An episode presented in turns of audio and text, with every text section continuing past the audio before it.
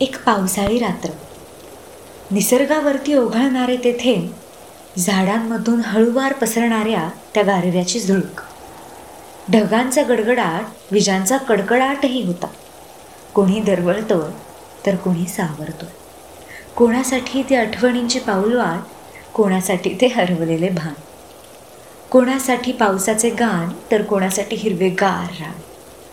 त्या पंतीतला तो एकच मंद प्रकाश. बचणाऱ्या धारांमध्ये होते ती फक्त मी आणि तो एक विचार. का असतात ना काही लोक अशी? कधीच न बोलणारी आपल्यातच असणारी स्वतःतच गुंतलेली बाहेरून तरंग असणारी पण मनातून तितकीच मनमोकळी असणारी. तर काही लोक बाहेरून मनमोकळी दिसणारी पण मनातून कधीच स्वतःची नसणारी. डोळ्यांवरती पडलेली ती एक अलवार सूर्याची किरण. खळखळणाऱ्या तो पाण्याचा आवाज कानावर विविध पक्ष्यांचा तो किलबिलाट आणि तो एक रम्य चिवचिवणारा आवाज जो हळूहळू कानाच्या अजून मोठ्याने जवळ येऊ लागला होता.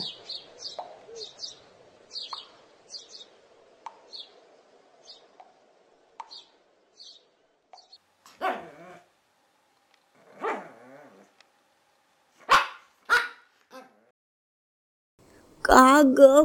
का भुंकतीयस आई आई ग? या रिमझिमने बघ ना काय आणलंय तोंडात. काय ग? काय झालं? आले आले. तर रिमझिमच्या तोंडामध्ये निळसर अशी लांब शेपूट असणारी इवलुशी चोच असणारी इतकी नाजूक की अगदी आपल्या हातामध्ये मावणारी अशी एक नाजूक छोटीशी चिमणी होती. अगं थांब थांब थांब. हात नको लावूस.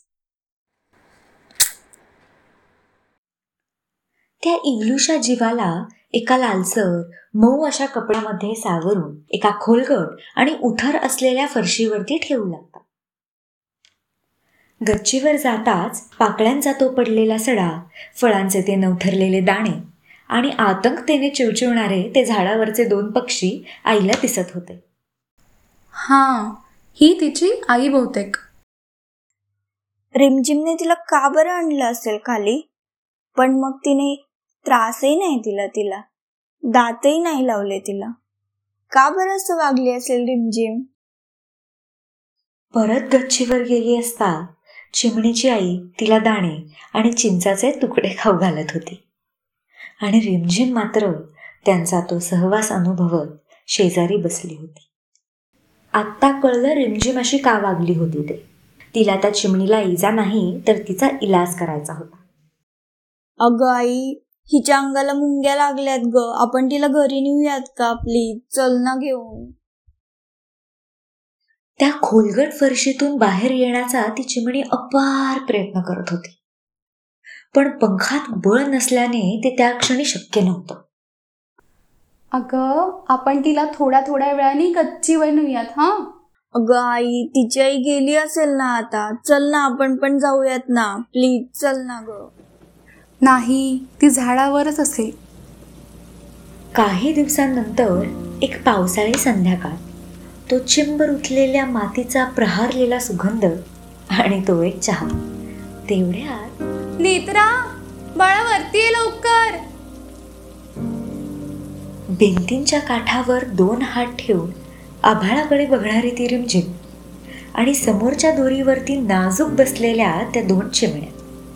निरोप घेताना त्या आम्ही दोघी आमच्या नजरेत ते तिचे उडण्याचे मौन्य भावना आणि निळसर आकाशात भरारी घेताना त्या चिमणीच्या आईच्या मनातला मोकळेपणा हा माझ्या आईच्या नजरेतून व्यक्त होताना झाला. कोण जाणे का पण त्या दिवशी एक गोष्ट मात्र जाणवली.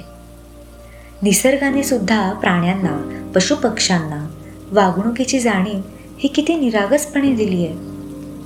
मग माणुसकी ही किती अमूल्य आहे? मग माणसाला माणुसकीची जाण का नसावी? माणसाला माणुसकीची जाण का नसावी?